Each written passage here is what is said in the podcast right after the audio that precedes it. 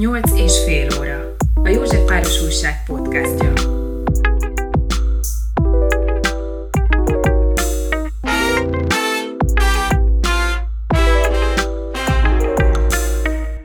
Mit csinál egy jogász, amikor az ügyfele a nyári 40 fokban egy katonai sátorban fogadja? Esetleg egy olyan lyukban élő családhoz hívják, amelyért egy jobb budapesti albérlet árát kéri el a tulajdonosa, de eső idején befolyik a víz, és áram is csak meg-megszakadva a rendelkezésre. Nagy Viktor menekültügyi és idegrend, idegenrendészeti szakjogásszal beszélgettünk a mai magyar menekültügyről. Hát köszönjük, hogy elfogadtam meghívásunkat. Ebben a témában azt hiszem az első kérdésnek azt kell vennünk, hogy mit csinál igazából egy menekültügyi jogász, és hogy miért választja valaki ezt a szakterületet, amikor ilyet tanul mai magyar helyzetet tekintve mondhatnám azt is, hogy kalandvágyból, illetve kihíváskeresésből, de ez természetesen nem volt ennyire tudatos.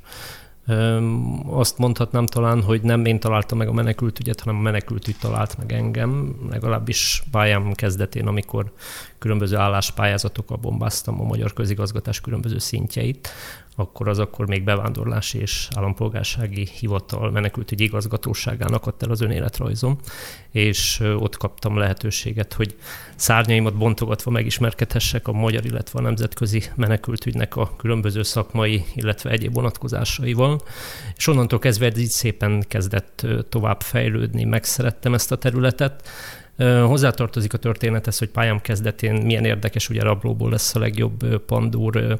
Az államot képviseltem különböző menekültügyi eljárásokban a menedékkérőkkel szemben. De egy bizonyos időszak után rájöttem, hogy nem ez az utam, és megfordítottam ezt az oldalt. Hála Istennek meg tudtam találni azokat a civil szervezeteket, akik már akkor is a menekültügyben aktívan képviselve különböző menedékkérőket és egyéb külföldieket próbáltak segíteni, és ezen civil szervezetek keretein belül kezdtem el működni, mint jogász, és találtam meg ténylegesen a helyem a menekültügy ezen pólusán. Mhm, ez mikor volt ez a pályakezdés körülbelül? Ez 2010-2011 magassága. Aha. Gondolom, hogy azóta azért sokat változott a helyzet, ahogy a nemzetközi helyzet is változott, tehát a menekültügyi helyzet is eléggé bedurvult így 14-15 környékén, ahogy arra sokan emlékezhetnek. Sajnálatosan, igen, azért mondom, hogy sajnálatosan, mert az én nézőpontomból ez a magyar menekültügynek inkább a leépülését jelentette. Ugye említettem önnek, hogy kezdetben ténylegesen szakmai alapon és ténylegesen a haza, illetve a nemzetközi szakmai normákat követve tudtuk űzni ezt a jogágat, viszont a tényleges 2015-ös úgynevezett menekült válságot követően annyira rányomta a propaganda a bélyegét erre a szakmai területre, ami hangsúlyozottan egy szakma, és nem pedig egy propaganda játékszer, hogy teljes mértékben ellehetetlenült a magyar menekültügynek a szakmai képviselete, és a színvonala is látható. Igen, azt azért lehet emlékezni, hogy 15 után bezárt egy számos vagy pár menekült tábor, ugye, ami, amik szakmai műhelyek is voltak, ugye a Bicskére emlékszem, illetve kérdeznék kicsit 15-ről is, ugye hát ez volt az egyetlen olyan időszak, amikor a magyar, magyarok rengeteg menekültet találkoztak a pályadorokon, rengeteg ilyen segítőszervezet alakult, ez a kormány narratívájában azóta egy ilyen negatív, elrettentő példaként él ez, a, ez az időszak, hogy az soha ne jöjjön vissza. Ugyanakkor sokan meg, meg úgy emlékeznek erre, hogy megmozdultak, sok civil megmozdult, sok ember aktivizálta magát, hogy önnek ez milyen időszak volt, így, így érzem, meg negatívabb volt, vagy pozitívabb volt, vagy, vagy vegyes volt? Hogy látja?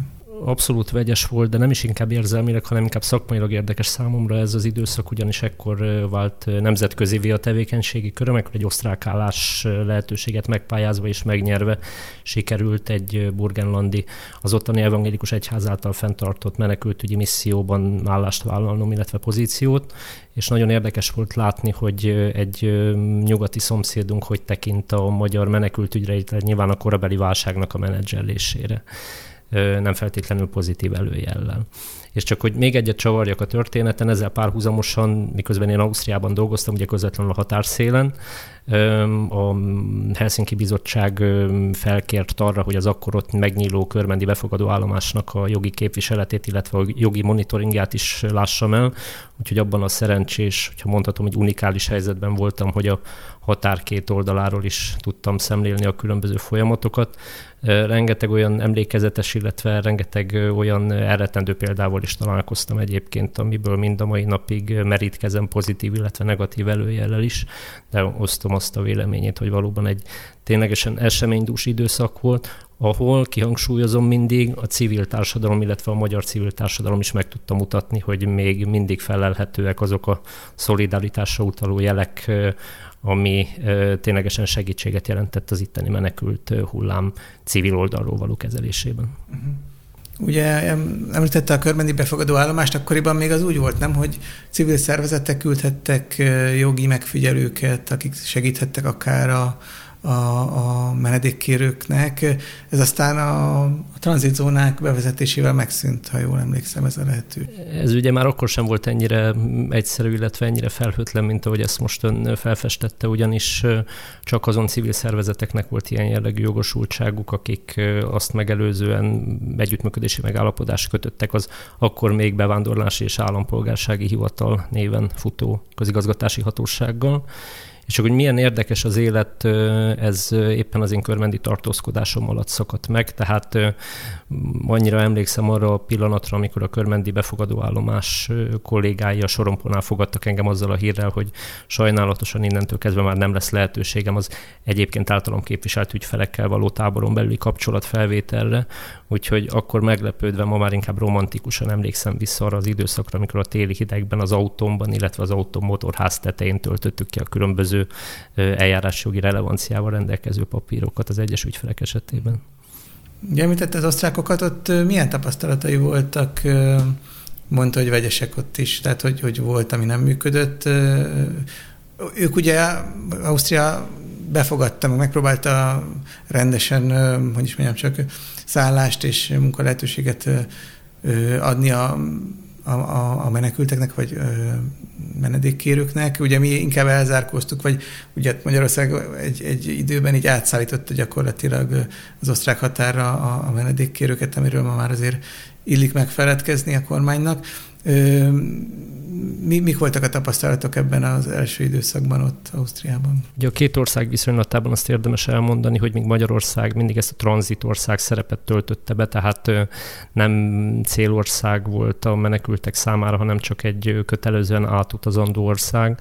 Addig ugye Ausztria ténylegesen célországként szerepelt a migrációs útvonalak különböző állomásaként, sokszor végállomásaként és ez nyilván predestinálta az országot arra, hogy teljesen más, hogy reagáljon a menekültek, illetve az egyéb külföldiek megjelenésére. Én azt láttam, hogy egy jóval szervezettebb és jóval inkább az integrációra fókuszáló menekültügyi rendszer állt rendelkezésre, nem beszélve arról, hogy számos olyan eljárási jogi biztosítékot is láttam a különböző védelmi eljárásokban, ami sajnálatosan Magyarországon már akkor sem volt meg például a tisztességes eljáráshoz való jog, de sorolhatnám még a különböző alapjogokat, nem akarom ezzel a hallgatókat untatni, és azt is nagyon érdekes volt látni, hogy egy osztrák menekültügyi eljárásnak az időtartama, annak ellenére, hogy egy jóval nagyobb létszámról beszélünk, jóval rövidebb ideig tartott, mint itt Magyarországon a vélhetőleg tudatosan elnyújtott eljárásoknak az időtartama. Hogy, hogy ezzel is elvegyék a kedvét a, a menedékkérőknek a Pontosan. kérelem benyújtására. Tartja, vagy a kapcsolatot esetleg olyan ügyfeleivel, akik ott adták be a kérelmüket, vagy tud róluk valamit? Igen, van néhány ügyfelem, akikkel minden napig tartom a kapcsolatot, sőt egyikkel másikkal a kapcsolatunk barátívá fejlődött. Jó látni azt, hogy nagyon sok olyan ügyfelem megtalálta Ausztrián belül az élet különböző területein a számítását, illetve a boldogulását, ami egy boldog és viselhető életnek a kulcsa. Számos író, orvos, fogorvos, pszichológus ügyfelem van, aki már a nyelvtudás, illetve a kötelező oktatási akkreditációkat követően ténylegesen a szakmájában dolgozik, és ezáltal gazdagítja az osztrák társadalmat, úgyhogy igen, számos jó példára tudok visszaemlékezni az időszakról. Igen, mert hát hogyha valaki a magyar propagandából tájékozódik, hát ez inkább úgy gondolhatja, hogy ezek az emberek csak azért jöttek, hogy a különböző segélyekhez hozzájuthassanak, hogy kb. élősködjenek a, a társadalmon, de hát akkor úgy tűnik, hogy, hogy azért nyilván boldogulni és dolgozni jöttek ide ki kényszerből, majd ki háborús kényszerből, Szíriából, ki azért már egyszerűen jobban szeretne élni egy kiszámíthatóbb országba, mint ahonnan jött. Minden esetre igen, tehát ezt abszolút alátámasztom, amit most elmondott, és tényleg elborzadva látom folyamatosan ezeket az ilyen szirén hangokat a politikában, amit az előbben is felfestett, hogy mennyire próbálják különböző tipikusan szélsőséges erők apró pénzre váltani az ilyen irányú gondolatokat, és a társadalom erre fogékony, és sajnálatosan egyre fogékonyabb rétegét a külföldiek ellen hangolni. Hát igen, aztán most már azért a 15-ös idők a múlt ködébe vesznek. Itt van viszont egy újabb menekült válság az, az ukrán háború kirobbanása után. Most mennyire lát rá egyébként a menekült helyzetre, és egyáltalán, ha valaki most ide jön Magyarországra, mit, mi jár neki, mint ha elismerik, hogy ő menekült? Tehát milyen szolgáltatást nyújt neki az állam? Ugye itt talán hangsúlyos, ha már így az ukrán helyzetet kiemelte, hogy az ideérkező ukránok azok tipikusan ugye nem menekült, hanem menedékes státusszal rendelkeznek. A menedékes státusz az egy idéglenes tartózkodási jogcímet jelent itt Magyarországon, aminek ugye nyilván van eleje és van vége, ez tipikusan az adott ország, tehát jelen esetben Ukrajnának a biztonsági helyzetéhez kötött. Nyilvánvaló mindaddig, amíg a háborús helyzet fennáll, addig ez a menedékes státusz Magyarországon a hozzánk érkezők számára biztosított az pedig, hogy ezzel az embertömeggel az elkövetkezendő időszakban vagy a jövőben mi lesz, az nyilván megint egy kérdőjeles történet. A menekültek vonatkozásában, csak hogy a magyar állam mit biztosít számukra, a védelmi státuszon túl, ami a mai világban az elismerési arányszámokat tekintve már egy hatalmas dolog, hogyha valaki itt Magyarországon menekült státuszt tud kiharcolni magának. Közérthetően azt tudnám válaszolni, hogy semmi. Tehát összehasonlítva egy 10-15 éves időintervallummal, amikor még Magyarországon ismert volt az a fogalom, hogy integrációs szerződés, amit tipikusan menekültekkel, illetve oltalmazottakkal kötött annó a bevándorlási és állampolgársági hivatal. Ennek az integrációs szerződésnek a lényegi elemei voltak a ingyenes magyar nyelvoktatás, segítség az álláskeresésben, oktatásban, illetve minden egyéb olyan szociális háttértámogatás, ami egy újonnan érkező külföldit sokban segített. Ez jelenleg teljes mértékben elveszett. Tehát most igazából kap egy jogi védelmet, ami hát azt jelenti, hogy maradhat a határokon belül, de azon túl oldja meg magának a helyzetét a civilek segítségével, körülbelül ezt jelenti majd egy menekült státusz. Röviden így tudnám összefoglalni, és hangsúlyozottan azoknak a civileknek a segítségével, akiket az állam az elmúlt időszakban folyamatosan és igen méltatlan módon üldöz. És a, a, a menedékes, egy, a menedékes státusz, azt, azt meg kell újítani valamilyen időközönként, vagy az egy ilyen nyitott végű státusz, tehát hogy addig jár, amíg háború van Ukrajnában. A menedékes státusz az egy rendszeresen megújítandó státusz jelent, ugye idéglenes védelem, mint hogy az előbb is említettem. Ezek a megújítási időszakok, illetve megújítási szakaszok, ezek különböző jogszabályokban vannak szabályozva, illetve korlátozva. Nyilván ennek megfelelően jár el az ezt a státusz kibocsátó hivatal. Uh-huh. És akkor ők is, a menedékesek is kb. ennyit kapnak az államtól, mert azért azt lehet hallani, hogy hát próbálnak ott segíteni nem tudom, gyerekeknek nyelvoktatással, valahogy álláskereséssel, de ezt akkor mind civilek csinálják? Érdekes azt látni, hogy az ukrán válság hatására azért nyilván a magyar állam is egy kicsit másképp reagált a történtekre, tehát hatékonyabban, illetve kicsit valóban segítőkészebben állt hozzá ez a kérdés. Ez nyilván azért, mert egyrészt egy szomszédos országról beszélünk, másrészt pedig az érintettek között rengeteg olyan magyarsághoz kötődő érintett személy is volt, aki aki rászorult erre a segítségre. A kezdeti időszakban nyilvánvalóan a szükséghelyzetnek megfelelően szállásokkal, szálláshelyekkel, oktatásban való segítségnyújtással, illetve egyéb szociális vonatkozásokkal próbál segíteni az állami oldal is. De hogy azt látni kell, hogy olyan hatalmas embertömegről beszéltünk, illetve beszélünk mind a mai napig, aminek az ellátása, illetve a kezelése az külső partnerek, illetve úgynevezett donor szervezeteknek a beavatkozását is szükségesítette. Ez tipikusan ugye a magyar történelmi egyházak különböző segély szervezeteit jelentette itt Magyarországon, katolikus Caritas, evangélikus diakónia, jezsuita menekült szolgálat, illetve az egyes egyházi szervek, egyházi személyeknek a saját segítő kezdeményezései. Ennek megfelelően zajlott a segítségnyújtás az ukrán válság esetében. Igen, meg hát arról is lehetett hallani, hogy a, hogy a magyar iskolákba is be kell fogadni ukrán menekült gyerekeket, valahogy meg kell próbálni integrálni őket az oktatásba, hiszen tankötelezettség van. Ugyanakkor ez szintén nem kaptak nagyon nagy segítséget az iskolák, azt is lehet tudni, hogy oldják meg maguk, tehát hogy ez is egy ilyen kettős dolog. Az a kérdésem, hogy, hogy egyrészt, hogy lehet-e tudni, hogy mennyien vannak még itt, vagy ez mennyire változik ez a szám? Tehát, hogy gondolom, jönnek is azért újak, meg hát valószínűleg felteszem, távoznak is nyugatabbra, hogy, hogy milyen számban beszélhetünk most itt ukrán menekültekről Magyarországon. Ugye az alapvető számoknak a meghatározása pontosan amiatt nehéz, mert ez a fajta embertömeg folyamatosan mozog. Rengetegen távoznak nyugatra, rengetegen térnek vissza akár ukrán kárpátaljai területekre, úgyhogy ebből a szempontból exakt számot nem igazán tudok, és nem is nagyon akarok mondani, éppen azért, mert ez egy elég mozgó szám mennyiség, illetve ember mennyiség.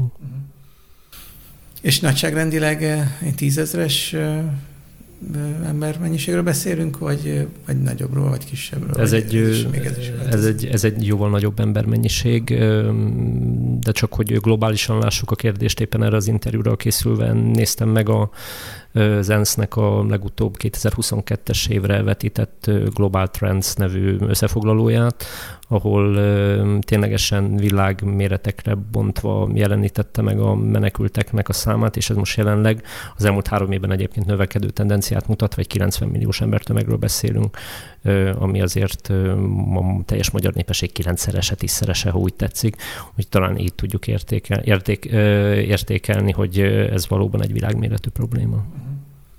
Értem. Mennyiben találkozik most ukrán ügyfelekkel, vagy ügy, ukrán ügyfelek, vagy menekültek, menedékesek történeteivel? Mert arról is lehetett azért hallani korábban, hogy itt is vannak azért olyan emberek, akik megpróbálják kihasználni a, a menekültek szorult helyzetét, vagy, vagy valamilyen módon nyerészkedni rajtuk. Ez mennyire Mennyire találkozott ilyen, ilyen, ilyen problémák? Abszolút élő példa, amit most elmondott. Elmesélek név nélkül egy tegnapi esetet, csak hogy kicsit így életközelbe hozzuk a kérdést. Jó, egy másfél évvel ezelőtt egy budapesti civil szervezet vette föl velem a kapcsolatot, azt jelezve, hogy egy ukrán állampolgárságú egyébként kárpátaljai magyar család kapcsán keresnének meg engem, hogy segítsek. Ez a család egy tipikus négytagú apuka, anyuka és egy nyolc hónapos ikerpárnak az összetételéből állt abszolút elhanyagolt és marginalizált lakhatási körülményekkel, és egy ilyen jellegű kihasználtságnak a gyanújával fordultak hozzám. Felvettem a kapcsolatot a családdal, ez egyébként a nyolcadik kerületben történt, akiket egy 30 négyzetméteres meleg víz nélkül és szakadozó áramellátással ellátott szóterénben találtam meg amiért egyébként egy pesti belvárosi havi albérletnek az árát volt olyan kedves elkérni a főbérlő, illetve az ingatlan tulajdonos és minek utána a családnak akkor ezzel a két iker gyermekkel nagyon nem volt más verzió, illetve más lehetőség a lakhatás tekintetében, ezért kénytelen kelletlen, de belementek ebbe a kényszeregyességbe. A főbérlő nagyon előrelátó volt, mert egy eléggé jól konstruált albérleti szerződéssel próbálta oda láncolni ezt a családot az aktuális hát lakásnak csak nagy jó indulattal nevezhető pincébe ami egyébként nagy esőzések hatására ilyen belső bőzönvízszerű jeleket mutatott. És ennek a családnak a mind a jogi helyzetből, mind a tényleges helyzetből való kimentése volt az, ami talán az leginkább mély nyomokat hagyott bennem, és ezzel a családdal tegnap találkoztam egyébként egy évet követően az azóta már egy jóval magasabb komfortfokozattal és színvonalal rendelkező lakhelyükön, ténylegesen jó volt látni azt, hogy integrálódva és a munkapiacra bekapcsolódva összeszedték magukat, de kellett az a kezdeti lökés, ami mondjuk egy ilyen helyzetből kimentsen egy ilyen kiszolgáltatott családot. Azt hiszem, hogy ez a példa talán jól érzékeli, hogy milyen, illetve érzékelteti, hogy milyen jellegű problémákkal, milyen jellegű mindennapos és az alapvető szükségleteket érintő problémákkal találkozik az ember ezen a területen. Mm, mondhatnék példákat, hogyha tud, mert az szerintem nagyon átélhetővé teszi az egész történetet. Munkaerőpiaci szinten találkozott visszaélésekkel? Igen.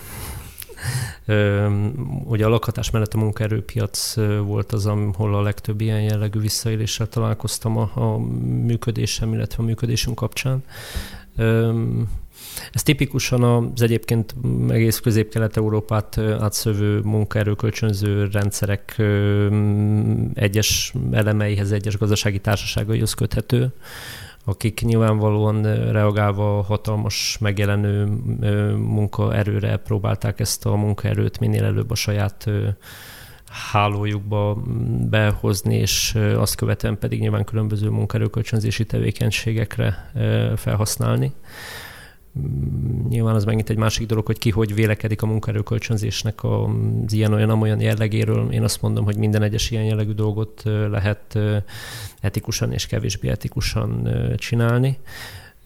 Itt a kevésbé etikusság az inkább egy kiszolgáltatott rétegnek a kizsigerelését jelentette ezen a területen nyilvánvalóan jogellenes munkaviszony megszüntetések, a munkavégzésnek, illetve a lakhatásnak a kényszerszerű összekapcsolása, tehát minden egy olyan jellegű dologgal találkoztam, ami, ami a kölcsönzésnek a hátulütőjét jelentette, és hát azért igen nehéz mamut munkaerőkölcsönzőkkel egy szál jogászként felvenni a harcot, sok esetben sikerült, hál' Istennek kompromisszumos megoldásokat találni, de sok esetben sajnálatosan tényleges jogsérelmeket szenvedtek azok az emberek, akik próbáltak ebből a, ebből a fajta foglalkoztatási formából kitörni.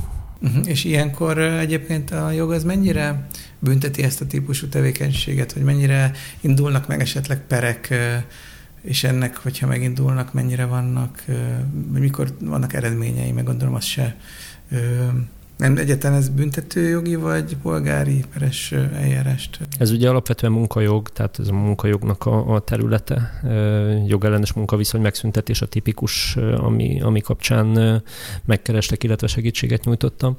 Nehéz, nehéz. Egyrészt azért, mert az emberek nagy része ugye itt közép-kelet-európában nem jogtudatos. Tehát amint fölvázolom a lehetőségeket, és azt, hogy mondjuk egy aktuális munkaügyi per akár két évig is eltarthat a jelenlegi struktúrában. Ez nyilván nagyon sok embert vissza hőköltet, elrémít attól, hogy egyáltalán ennek nekiálljunk nem vagyunk hozzászokva különböző peres eseményeknek a, a, a kivitelezésére, ha mondhatom így, tehát sokan ugye még mind a mai napig félnek a bíróságtól, félnek egy keresett levéltől, félnek egy ajánlott levéltől, ami esetleg a bíróságtól érkezik. Ezek mind-mind olyan akadályok, amik párosítva ugye az ukrán helyzet hatására bekövetkezett létbizonytalansággal elég nehezen kivitelezhetőek, úgyhogy azt tudom önnek mondani, hogy nagyon nehéz volt, illetve mind a mai napig nagyon nehéz ezeket az érintetteket rábírni arra, hogy ténylegesen jogi képviseletet vagy jogi segítséget vegyenek igénybe.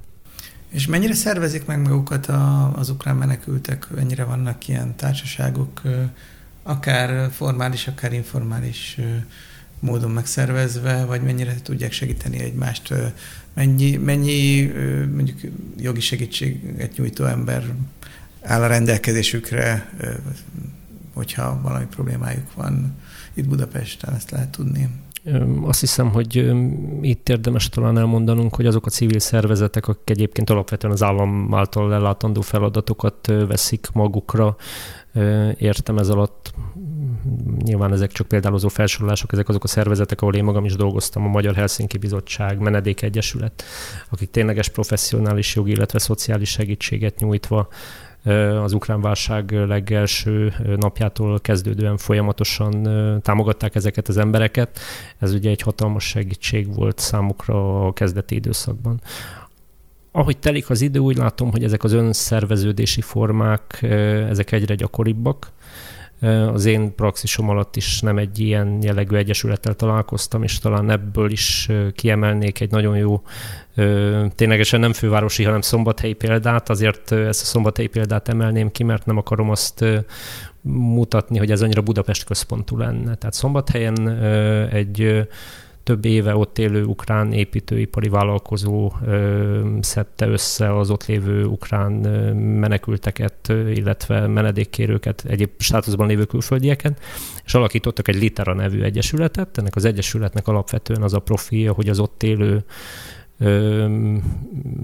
gyerekes családoknak biztosítson ukrán nyelvoktatást, a gyerekek számára felzárkóztatást, volt szerencsém több alkalommal jogsegélyszolgálatot is tartani az Egyesület tagjainak, illetve egyéb olyan közösségi alkalmakat, ukrán ünnepeket közösen megtartották, ami egy nagyon jó közösség kovácsoló, illetve közösség összehozó kezdeményezésnek bizonyult, és az Egyesület mind a mai napig nagyon szépen fejlődik, egyre több külső partnerrel, egyre több helyi oktatási intézménnyel, helyi civil szervezettel, az ottani önkormányzattal veszik fel a kapcsolatot, és jó látni, hogy ennek alapján milyen szintű kapcsolati hálót tudnak ezek az emberek külső segítség nélkül is akár saját maguk mögé vonni.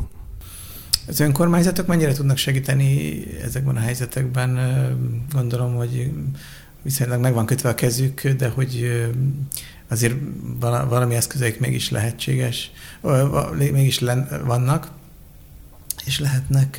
Hát, hogyha már itt vagyunk a nyolcadik kerületben, ugye itt van az Ökumenikus Segélyszervezetnek egy központja, ami a, az ukrán menekülteknek igyekszik segíteni mindenféle ö, ö, tudással, gondolom jogi segítségnyújtás is, is van. Szóval mennyire tud egy önkormányzat segíteni ebben a helyzetben? Az alapvetően ugye két faktoros történet. Egyrészt a szándék, másrészt pedig a rendelkezésre álló anyagi lehetőségek, amik talán az önkormányzatok különböző ilyen irányú segítségnyújtási lehetőségeit meghatározzák. Bízom benne, hogy csak ez a kettő befolyásolja az ilyen irányú döntéseket és azt látom például itt a nyolcadik kerületnek az ilyen irányú segítségnyújtási programját néztem át, tegnap rákerestem a honlapon, hogy például a Józsefvárosi Önkormányzat milyen irányú tájékoztatási segítségnyújtási lehetőséget ad. És azt kell, hogy mondjam, hogy példaértékű. Tehát a honlapon található civil szervezetek felsorolása, illetve az önkormányzat egyes szakigazgatási szerveinek is az elérhetősége, igény szerint tolmács biztosítása, ugye nyilván a nyelvi akadályok áthidalása az mindennek az alapját képezi, illetve számos egyéb olyan információ felelhető ezen a honlapon, ami abszolút a ideérkező ukrán menekülteknek a mindennapjait segíti. Számos vidéki jó példát is hozhatnék fel, ahol ugye különböző önkormányzati fenntartásban működő intézményeket bocsátottak az ideérkezők rendelkezésére, kiürült kollégiumokat, óvodaépületeket, iskolaépületeket, sportcsarnokokat nyitottak meg a menekültek előtt úgyhogy jó példákkal el vagyunk látva bőven. A idő rövidsége miatt pedig nem szeretném a rossz példákra pazarolni a drága perceket. Az ukrán ítélő ukránok, azok hogy találkoznak, hogy mit, milyen kép alakult ki a magyarokról, magyar társadalomról, tehát hogy hogy fogadja őket úgy általában, mi, mi az ő mi az ő benyomásuk, hogy mi róluk a magyar társadalom benyomása, mennyire befogadó, mennyire bizalmatlan, mennyire barátságos a magyar társadalom velük? Én ezekben különböző hullámokat látok. Én azt láttam, hogy ugye a ukrán válság kitörésének a napjaiban, hónapjaiban, akkor ténylegesen érezhető volt a társadalmi szolidaritás, tehát a legtöbb ember, nem szeretem ezt az ott az utca embere is abszolút szolidaritást vállalt az ide érkező segítségre szoruló ukránokkal ez a fajta szolidaritás, vagy ez a fajta segítségnyújtási szándék nyilván az idő előre haladtával tompul. Ugye most már sajnálatosan a mindennapjaink részét képezi az ukrán válság, híradások kapcsán, különböző újságcikkek kapcsán minden nap találkozunk ezzel a kérdéssel.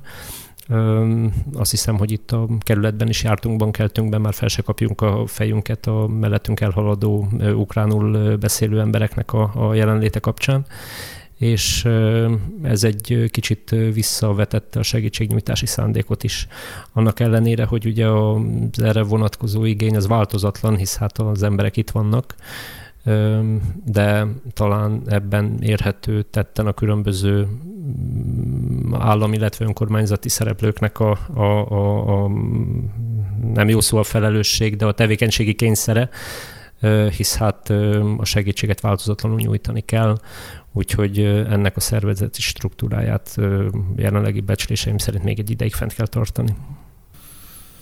Végezetül azt kérdezném, hogy mi az, mert ugye említett egy történetet, mi az a történet, vagy van olyan sors, ami nagyon megfogta, és nagyon ö, visszaemlékszik rá, hogy ez, hogy ez tényleg egy nagyon erős ö, és megrázó történet volt a menekültek részéről, amivel találkozott. Ez nehéz, de talán egyet kiemelnék. Ugye az interjú elején említettem ezt a körmendi befogadó állomásos tevékenységet.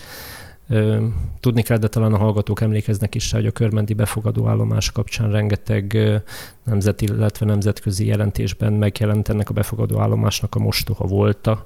Ha nagyon őszinték akarunk lenni, hogy ez a körmendi rendészeti szakközépiskola hátsó udvarán berendezett sátortábor volt, ami földre, porra fölállított sátrakat jelentett, illetve egy pár kihelyezett mobil toalettet, de azon túl különösebben az ott elhelyezett menekültek nem feltétlenül voltak kontroll alatt, ha mondhatom így. És csak találkoztam egy nigériai fiatalemberrel, emlékszem, egy 40 fokos nyári melegben ott a porban egy katonai sátor kellős közepén, aki egy nigériai egyetemista volt, de mm, egyéb okokból kifolyólag el kellett hagyni a hazáját, és hát körmenden kötött ki.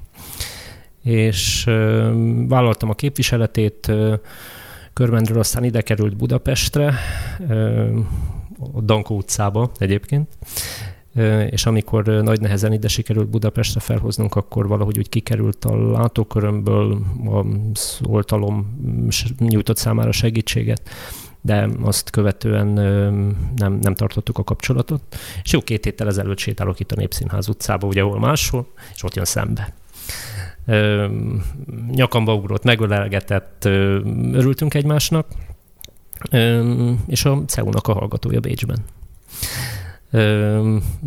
Nagyon érdekes volt látni, nyilván már teljesen más külsőségek közepette, illetve nagyon érdekes volt találkozni és meghallgatni az útját, hogy mi vezet mondjuk a körmendi sátortábortól a CEU-nak a hallgatói pacsoraig.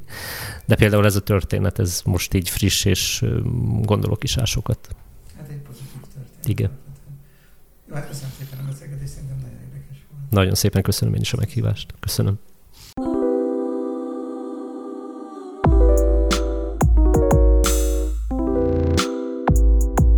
Nyolc és fél óra. A József Páros Újság podcastja.